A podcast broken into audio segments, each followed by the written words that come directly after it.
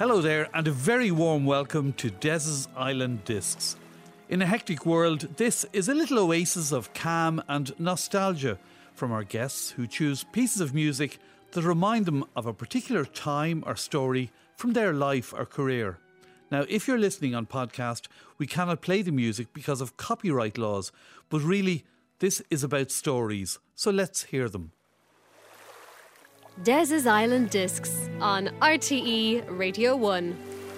Today's guest joins us from beautiful West Kerry, a musician, a wonderful filmmaker, and broadcaster here on RTE Radio with the South Wind Blows, amongst many other great achievements. Philip King is our guest. And of course, Philip began his musical career as a member of Scullion. That must have been a wonderful time as a youngster. Well, it was a fantastic experience um, and continues to be a very, very wonderful experience for us to be able to get up and to play music. I suppose almost 40 years since we began doing it day one. Myself and Sonny Condell, who was a member of Tír na nÓg, and the late Greg Boland and Jimmy O'Brien Moran and the piper from County Waterford, began the band. And it was a remarkable time for music. It was a remarkable coming together of various different strands of tradition and songwriting. And I think Sonny Condell's playing and his music and his songwriting were the musical heart and soul of the band. And it was very new at the time because it was bringing different strands of music and different styles together. And uh, there was great warmth for it. And of course, there was a gigging scene around the country then. And I think after this lockdown and when we find a new way of doing things, maybe that will come back. But it was a, a brilliant scene to be able to travel around Ireland and stand up and open your mouth and sing. And I suppose it was a natural beginning and a conclusion, if you like, to my own musical life uh, growing up in Cork City. Uh, all those years ago, it was a very, very musical place. And I loved every bit of it. And Rory Gallagher was there, and Sean Ó Riada was there.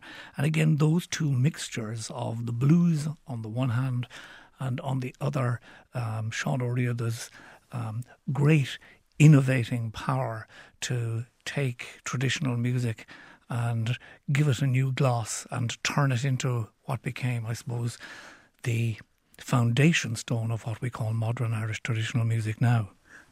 But you were obviously quite a thinker for a young man. I mean, because, for instance, bringing it all back home, which was so hugely successful, it was about the various strands and the coming together of the various strands of music, wasn't it? Well, it was about that, but it was about many other things as well. I suppose I could go back and tell you this story. Um, when I was growing up in Cork City, I remember going back to walking down Washington Street with my father every Stevens's morning, and we'd get to the Grand Parade, and there facing us was the Capitol Cinema. And every lunchtime on Stevens's Day, we used to all go down to the pictures. And this was in the 50s. And everybody, of course, every young fellow in Cork had a cowboy hat, a waistcoat, and a gun and holster. So you'd march up the steps of the cinema, right? Yeah. And you'd get your ticket, and then you'd be just about to go in and a man would come out, the commissioner with his lovely coat and the goldy buttons would come out and say, You have to hand in your gun now, son. right? So you'd unbuckle the gun, hand in the gun and holster, and go into the pictures. But that grew into, say, maybe seven, eight, nine, ten years later, going to the cinema in the same place and seeing James Dean and seeing Elvis Presley and hearing all of this rock and roll and music that came out of America. And it was in the very, very same cinema that I saw Rory Gallagher play for the first time. I went to school in Coláiste Spridnea, the same school that Jimmy Barry Murphy went to, and we were marched down again two by two down the Western Road and into the Grand Parade and up the steps of the Capitol Cinema for a pioneer rally. And there at the Pioneer Rally were various different variety performers. I remember two comedians from Limerick, Tom and Pascal, were there. And lo and behold, who comes onto the stage in his check shirt? Only Rory Gallagher. And life was never the same after that. Um, he had a profound effect on me. Um, and many years later, uh, when I was doing the Green Groves on the on RTE Radio One as it was, and um, Rory used to ring up every so often and sort of say, What was that you played? And he played a piece of traditional music, and he was just so interested. And I was very lucky to get to know him. And um, he was a remarkable man, full of vivacity and full of energy, and with a great and deep understanding of the blues. And that was formed in his own hometown, the hometown of Cork, which we used to always then refer to, I suppose, grandiosely as the Lee Delta, right, where the blues really began. And Rory was our man. And um, sure, we all fell in love with him. And he gave us a great sense of self, a sense of energy. And we tuned into American Forces Network and heard the blues coming out of Germany. And we heard Rory playing. And it was just those notes of music dropped into my ear at that very early age really sent me on the musical expedition that I've been on for the rest of my life, Des. Mm, the Ballyshannon people will claim they lent them to you, but that's that's for another day. But but you've chosen as your first musical piece, not surprisingly, Rory Gallagher. Yeah, and I mean, it speaks for itself. You hear the liveness of him. It was recorded for that Live in Europe uh, record. Um, you hear his plea that when everything goes wrong, uh, when you've got the blues, what you got to do is you got to get up and go back to your hometown. Go into my hometown, Rory. Des's Island Discs on RTE Radio 1. That's Rory Gallagher, the choice of today's guest, musician, filmmaker, and broadcaster Philip King. Now, Philip, of course, you were part of that wonderful series, Bringing It All Back Home, which won an Emmy for Nuala O'Connor. Given that it's 30 years old, can you fill in our younger listeners on the whole experience? Well, when we were listening to Rory there, uh, Des, I was I, I was thinking about, you know, the blues coming to Ireland and the blues coming up the Lee Delta to us, and I thought to myself as I was growing up, what happened to our music? Where did it go? Where did it end up? And in the heads and the hands and the feet of what we would call today economic migrants who began leaving here in their droves after the famine, they took in their heads and their hands and their feet a remarkable and a remarkably rich source of music and tradition. The music fetched up in all sorts of places, in the United States in particular, in the great cities of Chicago, in Boston, New York, and Philadelphia, and became part of what I would call today Tin Pan Alley. It became an intellectual property but it also migrated down through the Cumberland Gap and into Appalachia and left an indelible thumbprint on the making of American country music, bluegrass music. And those thoughts didn't happen all of a sudden, but I always wondered where the music went. And we went and followed that notion, and we found ourselves in in Nashville, in Tennessee, Donal Lunny and Mary Black and Dolores Keane and myself and a whole team of musicians working with uh, the great Jim Rooney and meeting the late John Prine and meeting Emmylou Harris and meeting Ricky Skaggs, who always said, he said that high lonesome sound in Kentucky is the music remembering where it came from. And I always remember that poem as well by the Donegal poet Moya Cannon, and she says it was always those with a little else to carry who carried the songs. And that's what we did. We carried the songs, we carried the tunes with us, and I suppose the revelatory thing about bringing it all back home was when I met all of those American musicians, they said, you know what? We could not do what we do without you having given us some of your musical DNA. And we are so delighted to be able to tell this story and to sit in rooms. So, sitting in rooms with people like the Everly Brothers and Liam O'Flynn playing with them and when the Everly Brothers, the great rock and rollers that they were, and such an influence on, you know, the Beatles and everybody else and Simon and Garfunkel. And when they opened their voices to sing that day, it truly was a magical moment because nobody sang like that. And maybe we should hear maybe a little bit of the Everly Brothers. It was down in a willow garden, I guess. Des's Island Discs on RTE Radio 1. That's the Everly Brothers, the choice of today's guest, Philip King. Planxty are very important in your life too, Philip. Hugely important. Um, there was a very, very strong musical scene in Cork City, and we used to go to a bar on Union Quay. You may remember it as called the Phoenix. Mm-hmm. And it was a great home for music. Mrs. Willis, who was the woman of the house there, and her family were great singers and musicians, beautiful musicians. And it became, I suppose, a lightning rod and a magnetic place for musicians to want to go. I remember being in there one night. Oh, many, many years ago, and we were getting ready to go and see Donovan playing in the City Hall across the way in, in Cork City. Up the steps we went and in down the back. And there, supporting Donovan, were Planxty. And this might have been, with hindsight now going back, this was probably maybe their second or third gig ever. And Christy, Christy Moore, and Donal Lunny, and Andy Irvine, and the late and wonderful Liam O'Flynn walked onto the stage.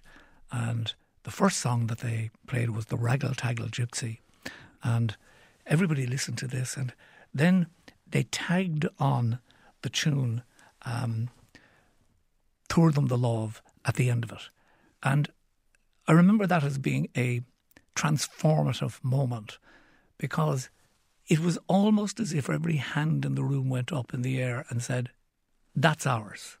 That is something that belongs to us.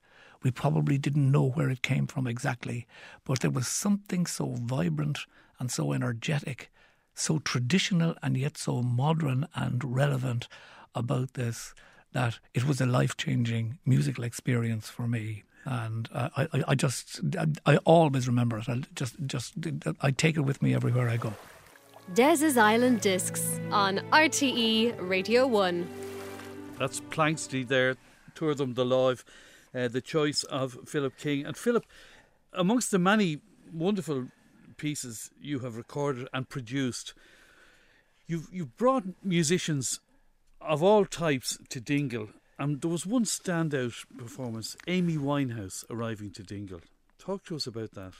Well, other voices began here in West Kerry, probably in many ways because of where I'm sitting now, speaking to you exactly. I began doing the radio program um, the South Wind Blows way back then, 18 years, 19 years, almost 20 years ago. And Glen Hansard was down around this part of the world, and Glenn and myself got to talking, and he was saying, you know, have you heard this music and have you heard that and have you heard Damien Rice and have you heard Lisa Hannigan? Did you hear Damien Dempsey? And we had this notion that we might try and invite some folks to come to West Kerry and find a room that we could go to and asked them to sing and to play. And to cut a long story short, we did. It was in the Church of St. James in the main street here in Dingle, right opposite Benner's Hotel. And musicians from Ireland and of every stripe from around the world have come here. And there have been many, many outstanding performances. And many artists began their career here and have gone on to great things. But I suppose looking back on it now um, with great I suppose, sadness in many ways, but the sort of delight also of having seen Amy Winehouse sing. She had a bass player and a guitar player with her, no drummer, and she was the sort of person who could really sing anything. She was three things, if you like, as, as you'd say, a singer, a singer, and a singer. She could really carry a song. And her performance was mesmerizing. Some people have voted it one of the top 10 gigs of all time. And I remember her arriving, getting off the bus. She flew into Cork, and we had a bus to go and pick her up. And she was just so slight and tiny with her sort of tumbling over beehive hairdo and a leather jacket. And I said to her, Do you need anything at all? And she said, I'd love a packet of crisps. So we got her a packet of crisps. And she went across the road and sang like a real, real bird. And she was vulnerable and she was open, and there was nothing she didn't know really about music, even at that age. She was sophisticated in every way musically, and she sang a version of Back to Black that I suppose sticks the hairs up on the back of my neck to this day. And she said when she was leaving, you know, she said, I was very happy here. It was great to be here. And of course, we know the rest of the story. We really never saw her again. Des's Island Discs on RTE Radio 1. That's Amy Winehouse, the choice of filmmaker, broadcaster, musician Philip King, our guest today. And it is so sad to hear Amy Winehouse now when we think of her death at such a dreadfully young age, isn't it? Yes, it is, and I mean it's a, it's a very vulnerable life, uh, the life of a musician. I said er, a little earlier on that uh, the music fell into my ear at a very early age. I was captivated by it, and I've loved it all my life. I think it has. Um, magical power, really. And I think it's a salve, as I said on Morning Ireland recently, and a succor. It's a help to us. And that's borne out by the series that we just did quite recently. Um, the Other Voices Courage series, a series of live streams that we put together from a number of venues or a, a number of locations, rather, um, in Dublin. The first number were done in Whelan's on Wexford Street, a great old gigging venue, and we're hoping that it'll open again. And then we went to the National Gallery of Ireland and then to um, the National Library. But we were amazed that 2 million people, this was reached by 2 million people, and that it was viewed now, I think, by about 1.25 million people since we started doing this thing. And it was the power of the music really to collapse distance at a time of isolation and to bring us together.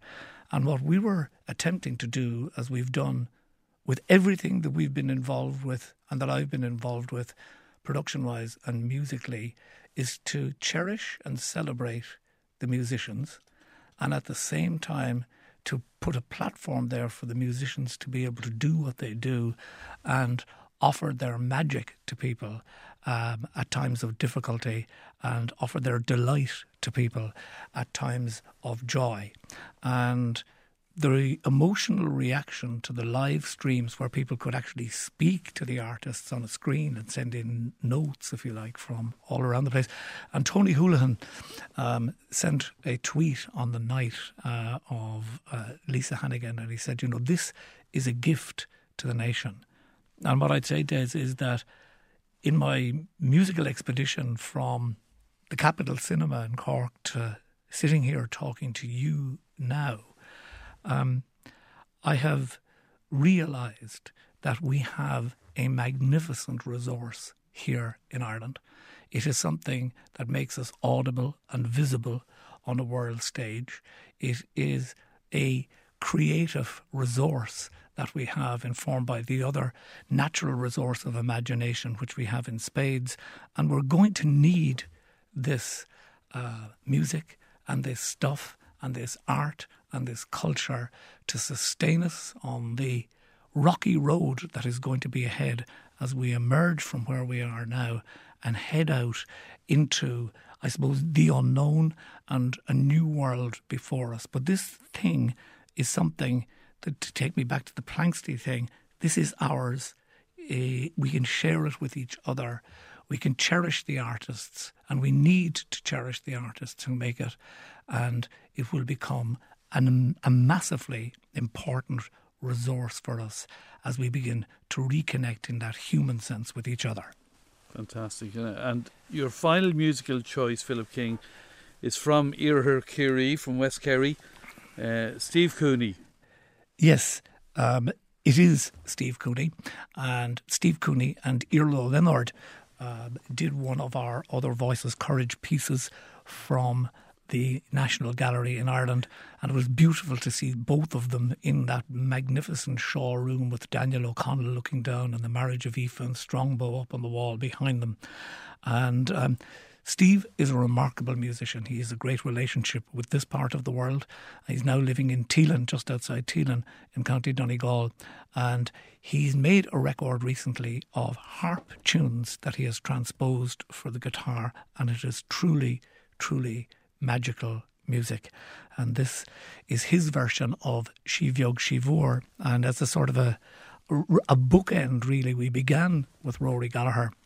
And I remember when Rory sadly died, that the great Ry Cooder um, was in Vienna playing two days later and he played a version of Sí Bheag Sí Mhór and he said, I learnt the second part of this tune from Rory Gallagher. So we listened to maybe to take us off into the rest of the evening, I suppose, really, to to to, to Steve playing his version of Sí Bheag Sí Mhór. Philip King, gur mí mahagas. Tá fáilte wrote Des. Thanks a million. Um, a, a delight to talk to you. Des's Island Discs on RTE Radio 1.